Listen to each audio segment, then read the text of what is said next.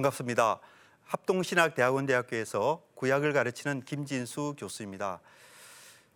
지난 시간에는 우리가 열왕기상 2장을 공부했습니다. 2장에서 우리가 보았던 것은 어, 솔로몬이 다윗의 뒤를 이어서 왕으로 등극하는 과정이었고요. 그리고 왕이 된 다음에 솔로몬이 이제 다윗의 유언을 받들어서 어, 정의롭게 악인들을 심판하고 어, 자신의 왕권을 견고하게 세운 그런 일이었습니다.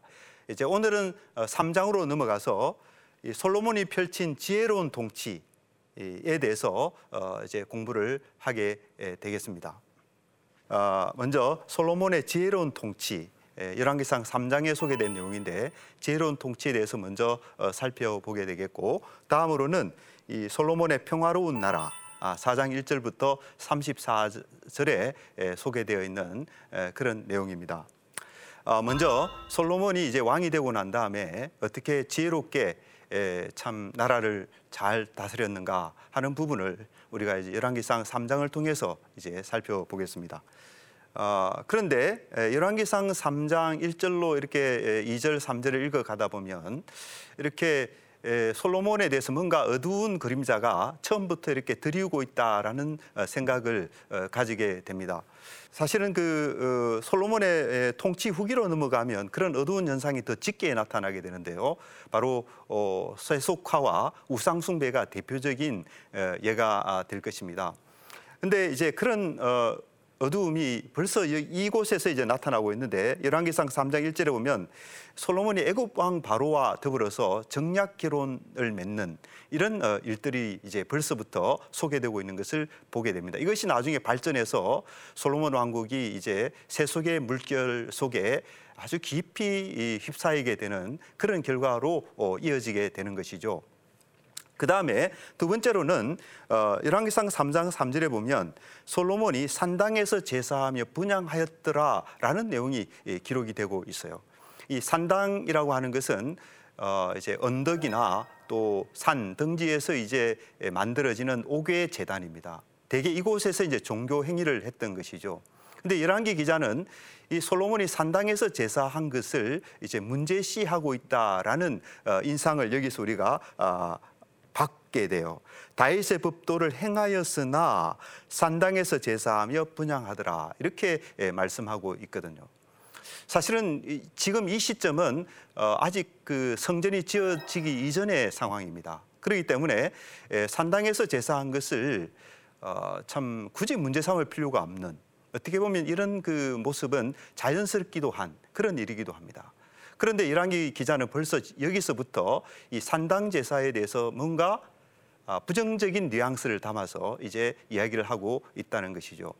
어, 이것은 어, 우리가 아, 짐작하건대 왜 열왕기 기자가 이렇게 기록했을까? 이것은 아마도 나중에 솔로몬 왕국에서 나타나게 될 그런 어떤 우상숭배 행위 이것을 어, 이제 암시하기 위해서 처음부터 이런 어, 기록을 하고 있다고 어, 생각이 됩니다. 사실 나중에 솔로몬, 왕, 솔로몬 왕국은 어, 이렇게 우상 숭배를 많이 행하게 됐고요.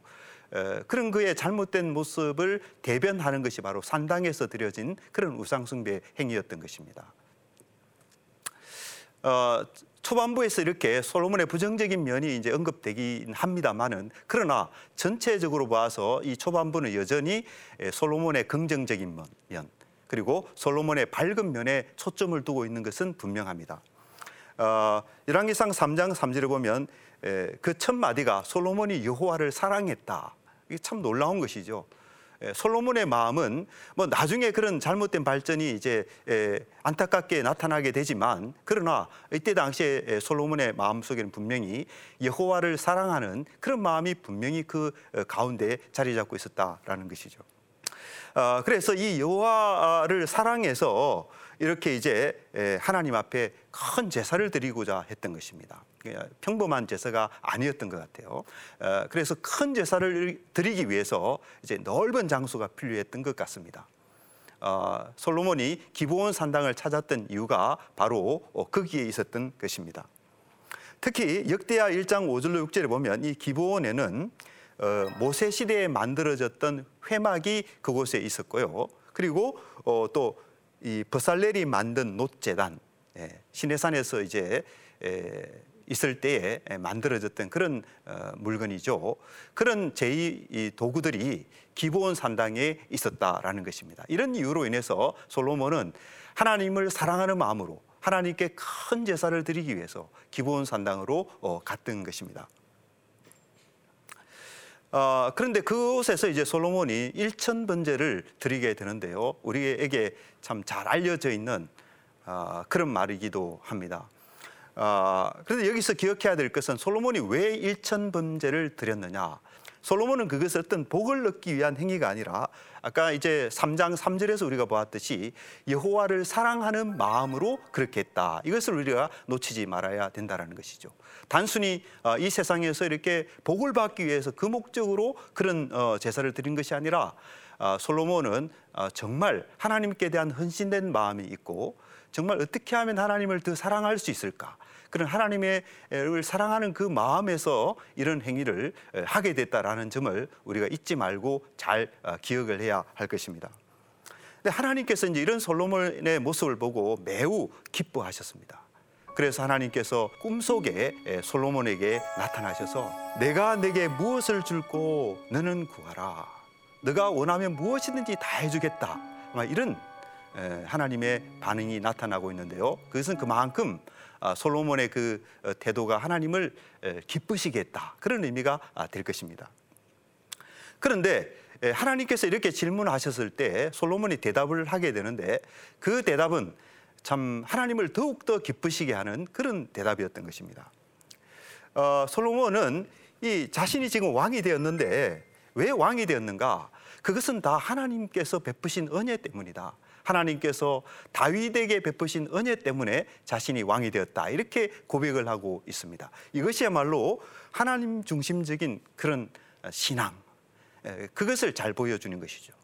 솔로몬은 자기가 지혜로워서 왕이 됐다고 생각하지 않습니다. 솔로몬은 자기가 이렇게 능력이 있어서 왕이 됐다고 생각하지 않고 그 모든 것을 하나님이 베풀어 주신 은혜로 돌리고 있는데 그것이야말로 하나님 중심적인 그의 신앙을 잘 보여주는 것이죠. 그리고 더 나아가서 그런 그 믿음 가운데서 솔로몬은 자신이 지금 왕으로 세움 받았는데 왕이 해야 될 일이 무엇인지 정확하게 알고 있었던 것입니다. 어, 누가 주의 이 많은 백성을 재판할 수 있으리까? 왕이 하는 일은 백성들을 정의롭게 선하게 잘 재판하여서 모든 백성이 억울함을 당하지 않고 모든 백성이 행복하게 살 수 있도록 해주는 것 그것이 왕이 해야 될 가장 중요한 일이죠. 솔로몬은 그것을 정말 뼈저리게 느끼고 있었고 어, 그것을 내가 어떻게 하면 잘할 수 있을까 어떤 그런 마음으로 어, 가득했던 것입니다. 그래서 그런 어떤 사명감의 에, 사명감을 가지고 솔로몬은 이제 이렇게 구하는 것이죠. 듣는 마음을 종에게 주사 선악을 분별하게 하옵소서. 이 솔로몬이 보게 볼 때는 재판을 잘하기 위해서는 왕이 왕직을 잘 수행하기 위해서는 다른 것이 필요한 것이 아니고 듣는 마음이 필요했다라는 것이죠. 그리고 무엇이 옳고 그른지, 무엇이 선하고 나쁜 것인지 그것을 잘 분별해야지만 나라를 백성을 잘 다스릴 수 있다. 이런 어, 생각을 솔로몬이 하고 있었다라는 것이죠.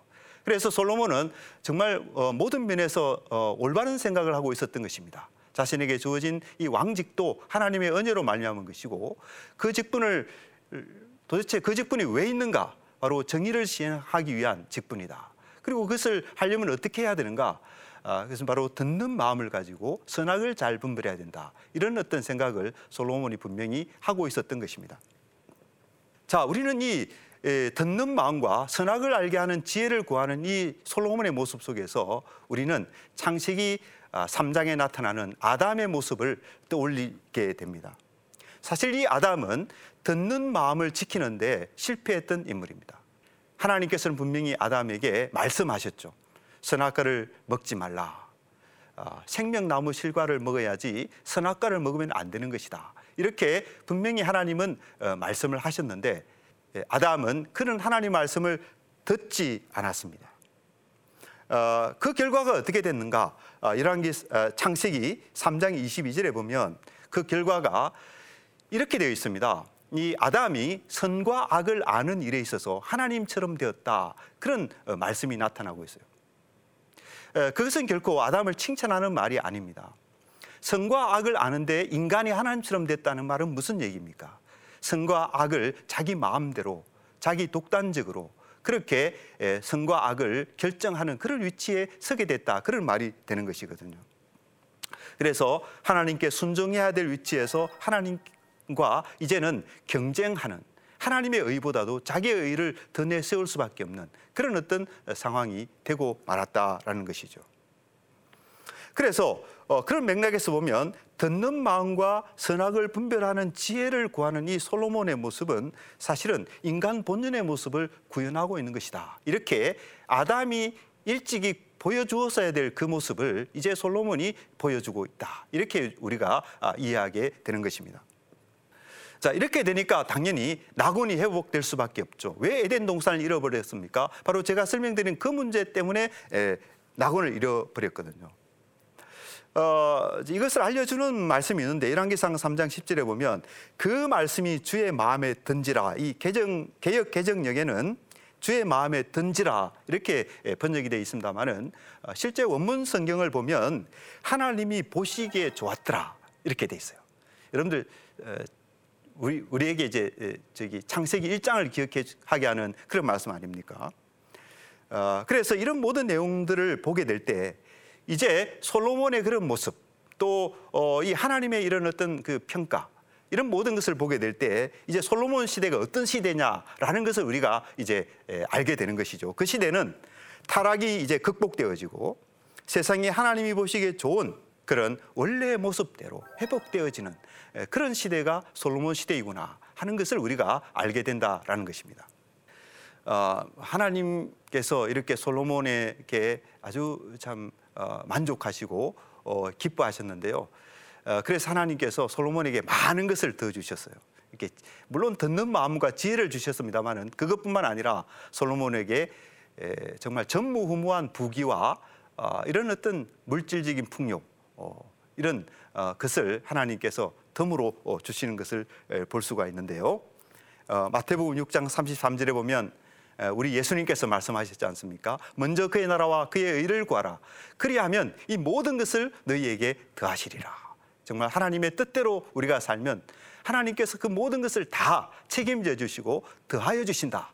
아, 그런 말씀인데요. 이 솔로몬의 경우가 좋은 예가 된다고 할 수가 있겠죠. 어, 그 다음에 이제 이 솔로몬이 기본 산당에서 이렇게 하나님께 제사를 드리고 하나님의 축복으로 큰 지혜를 받게 되는데 그의 지혜가 이제 나타나는 그런 그 예가 3장 16절부터 28절에 소개됩니다. 두 여인이 한 집에 살고 있었습니다. 그런데 한 여인이 잠을 자다가 그만 실수로 자기 아이를 이렇게 죽이게 되는 그런 어, 불행한 일이 일어났어요. 깜짝 놀란 이 여인은 어, 자기 동료인 그 여인의 아이와 자기 아이와 이렇게 바꿔치기를 하는 것입니다. 자, 이런 일이 이, 일어나서 결국 그 두 여인 사이에는 아주 심각한 시비가 붙게 됐고요. 결국 이 사건은 이제 왕에게까지 이렇게 올라오게 되는 그런 어, 일이 되었어요. 어, 자, 이 경우가 바로 이제 왕이 어떻게 정의롭게 나라를 다스려야 되느냐. 왕이 어떻게 지혜롭게 판결해야 되느냐 하는 그런 어, 문제가 아, 되는데요. 어, 이 판결의 과정을 보면 어, 솔로몬이 얼마나 아, 지혜로운 왕인지 예, 잘알 수가 있습니다. 어, 솔로몬은 이 재판을 함에 있어서 이 모성애, 그죠? 아이를 사랑하는 아들을 사랑하는 그 어머니의 심리, 그것을 아주 잘 이용하여서 선과 악을 구분해내는 예, 그런 일을 성공적으로 하게 예, 됩니다. 이 여러분들이 잘 아시는 것처럼 칼로 아이를 나누어서 절반씩 가지도록 하라 아, 그런 에, 솔로몬의 에, 참 방책이었는데요. 어, 여러분들이 아시는 것처럼 진짜 엄마 같으면 어떻게 하겠습니까? 당연히 그 아이를 살리려고 애를 쓰겠죠. 모든 것을 희생해서라도 그렇게 할 것입니다. 바로 그 마음을 솔로몬이 이용해서 재판을 하게 되었던 것이죠. 어, 이렇게 솔로몬이 지혜롭게 재판을 했기 때문에 그 결과가 무엇인가 하면 어, 왕권이 강화되는 것이었어요. 어, 3장 28절에 보면 온 이스라엘이 왕을 두려워했다. 예. 이 두려워했다는 말은 사실은 온 이스라엘 백성들이 솔로몬을 존경하게 되었다. 그런 말씀인 것입니다. 왜 그렇습니까? 바로 어, 하나님의 지혜로 선악을 분별하여서 정의로운 판결을 내렸기 때문에 그런 거예요. 왕에게 본질적인 것은 어, 다른 것이 아니라 바로 하나님의 지혜로 정의롭게 백성을 다스리면 다 된다. 왕권도 강화되어지고 백성도 행복하게 살게 되고 이런 아름다운 일들이 일어나게 되는 것이다. 그런 얘기가 되는 것입니다. 뭐 잘못된 판결을 하게 되면 그 결과는 어, 왕에게도 불행한 일이지만 어, 무엇보다도 불행한 것은 백성들이 될 것입니다. 그죠? 이 경우에도 보면 판결이 잘못되었을 경우에 그 일생 동안 자식을 잃고 한 맺힌 삶을 살게 되는 그런 사람이 생기게 되지 않겠습니까? 뿐만 아니라 어, 그 어린아이의 경우에는 정말 얼마나 흉악한 사람입니까? 그 흉악한 사람이 자기 어머니인 줄 알고 평생 살게 되는 이런 비극적인 일이 생기게 되는데 왜 생기냐? 바로 왕이 재판을 제대로 하지 못하게 되면 그런 어떤 억울한 일들이 생기게 된다라는 것이죠. 그래서 어, 지혜롭고 정의로운 왕이 생겼다라고 하는 것은 무엇보다도 백성에게 큰 축복이 되는 일이다라는 것을 알 수가 있겠습니다. 어, 그런데 우리가 여기서 잊지 말아야 될 것은 이 솔로몬이 이런 재판을 하고 이런 통치를 했는데 바로 그것은 하나님의 의로운 재판, 하나님의 의로운 통치를 나타낸다라는 데 그 중요성이 있다라는 것이죠. 어, 여러분들 이 하나님께서도 온 세상을 에, 판단하시고 온 세상을 에, 다스리십니다. 어떻게 그렇게 하십니까? 에, 하나님은 완전한 지혜로 그렇게 하시는 것이죠. 그렇죠? 어, 하나님께서는 이 숨겨진 죄, 마음 속에 있는 깊은 죄도 하나님은 어떻게 하십니까? 다 아셔요. 그죠? 벌거벗은 어, 것처럼 다 드러나게 됩니다. 어, 이런 사실을 우리가 알기 때문에 예, 우리는 우리에게 있는 어떤 억울한 일, 또 우리에게 있는 어떤 소송 사건 이것을 그 하나님의 지혜에 다 맡겨 드릴 수가 있는 것입니다. 그 로마서 12장 19절에 그런 이유 때문에 바울이 이렇게 말한 것이죠. 그죠? 내 사랑하는 자들아 너희가 친히 원수를 갚지 말고 하나님의 진노하심에 맡기라. 이 다른 말로 하면 하나님의 의로우신 지혜로우신 판결에 맡겨라 그런 거 아니겠습니까? 예, 그래서 우리가 이런 하나님을 의지하는 믿음으로 이 세상을 이렇게 살아갈 수가 있는 것입니다. 어, 제가 강조해 드리고 싶은 것은 정말 하나님의 의롭고 지혜로운 판결이 가장 뚜렷하게 드러난 사건이 무엇이냐? 바로 예수 그리스도의 십자가 사건입니다. 그렇죠? 이 사건을 통해서 하나님은 죄를 심판하실 뿐만 아니라 예수님을 믿는 모든 백성들을 의롭다 하는 그런 어떤 어, 의로운 판결을 내리는 그런 길이 열리게 된 것입니다. 어, 그 때문에 고린도전서에서는 어, 그리스도는 하나님의 능력이요 하나님의 지혜라 이렇게 이런 어떤 말씀을 우리에게 주시고 있습니다.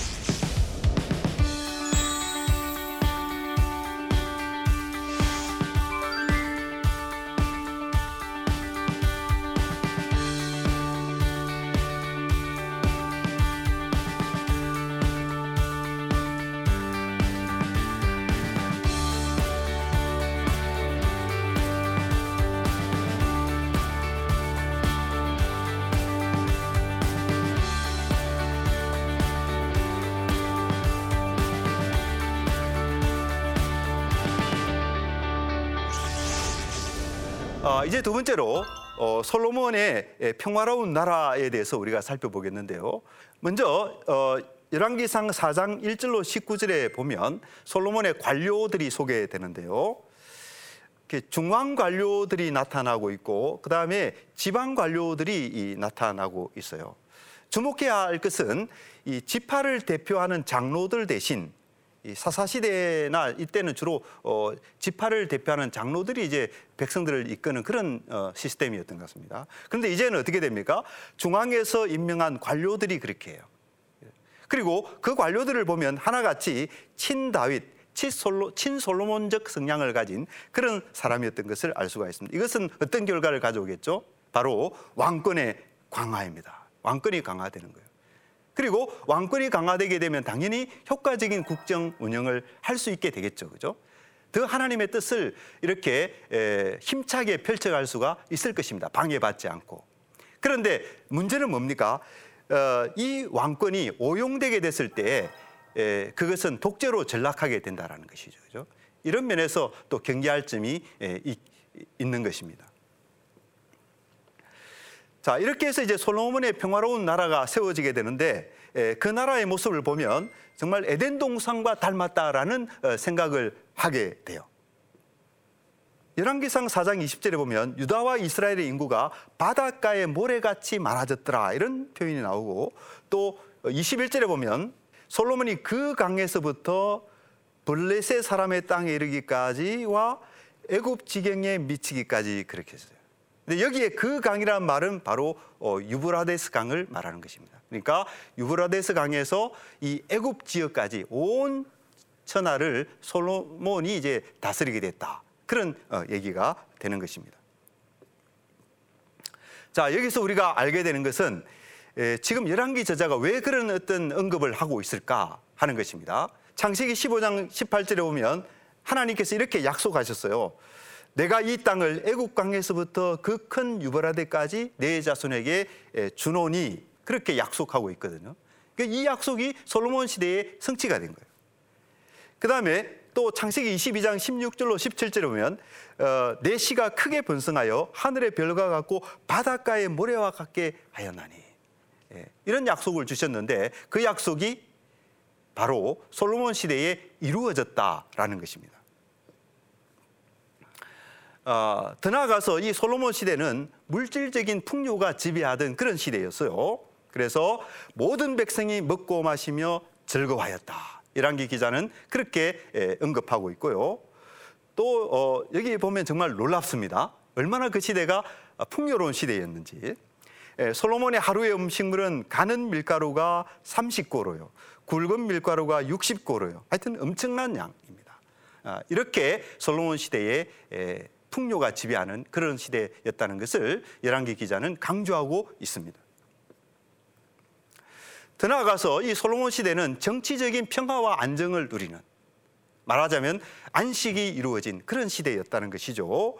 그래서 어, 솔로몬이 에, 강 건너편의 왕을 모두 다스림으로 사방에 둘린 민족과 평화를 누렸다. 이런 언급이 나오고 있죠. 그리고 각기 포도나무 아래와 무화과 나무 아래에서 평안히 살았더라. 아, 그 시대가 아, 평화가 이루어진 예, 안식이 이루어진 그런 시대였다는 사실을 열왕기 기자는 강조해 주고 있습니다. 자, 이런 어떤 평화로운 나라가 이루어지는 데는 당연히 솔로몬의 탁월한 지혜가 아, 가장 핵심적인 그 어, 요인으로 꼽히게 됩니다. 열왕기상 4장 29절에 보면 하나님께서 솔로몬에게 지혜와 숙명을 심히 많이 주셨다. 그랬고요. 또 넓은 마음을 주시되 어느 정도냐? 바닷가의 모래와 같이 그렇게 넓은 마음을 하나님께서 주셨다라는 것이죠. 바로 지혜와 총명, 넓은 마음은 어디서 오는가? 우리 하나님께서 주시는 것이구나. 이것을 우리가 깨닫게 되는 것입니다. 어, 여기에 이제 동방과 애굽의 지혜보다 뛰어났다라고 하는 건데요. 동방은 동쪽이고 그리고 애굽은 서쪽입니다. 그러니까 동쪽과 서쪽을 다 아우르는 온 세상의 지혜보다 뛰어났다. 그런 메시지를 지금 전하고 있는 것입니다. 자, 아까도 말씀드렸습니다만 왕이 이렇게 지혜로우니 그 혜택은 고스란히 어, 백성들이 다 아, 누리게 되는 것입니다.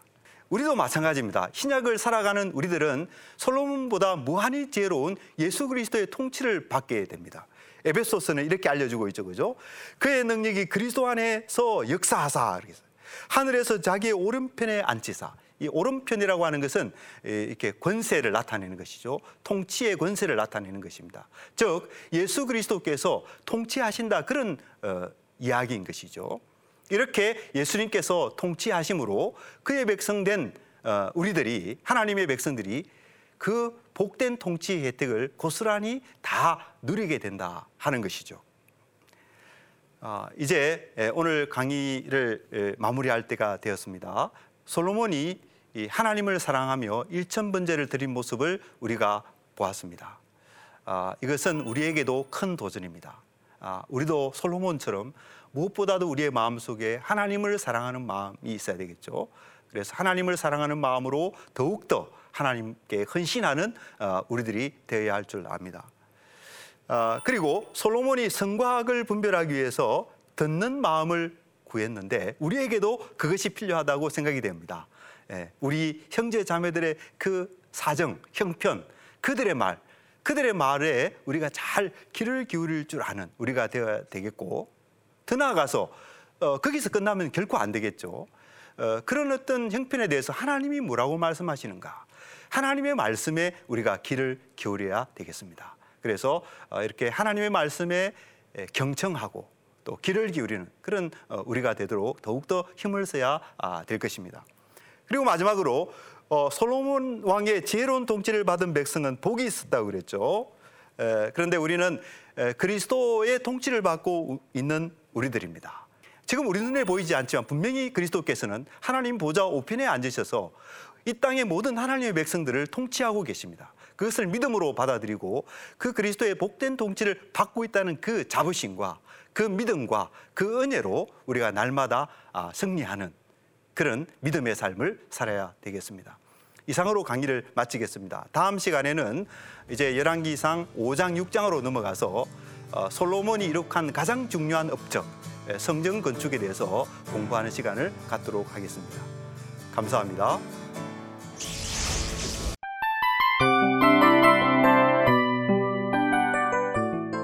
이 프로그램은 청취자 여러분의 소중한 후원으로 제작됩니다.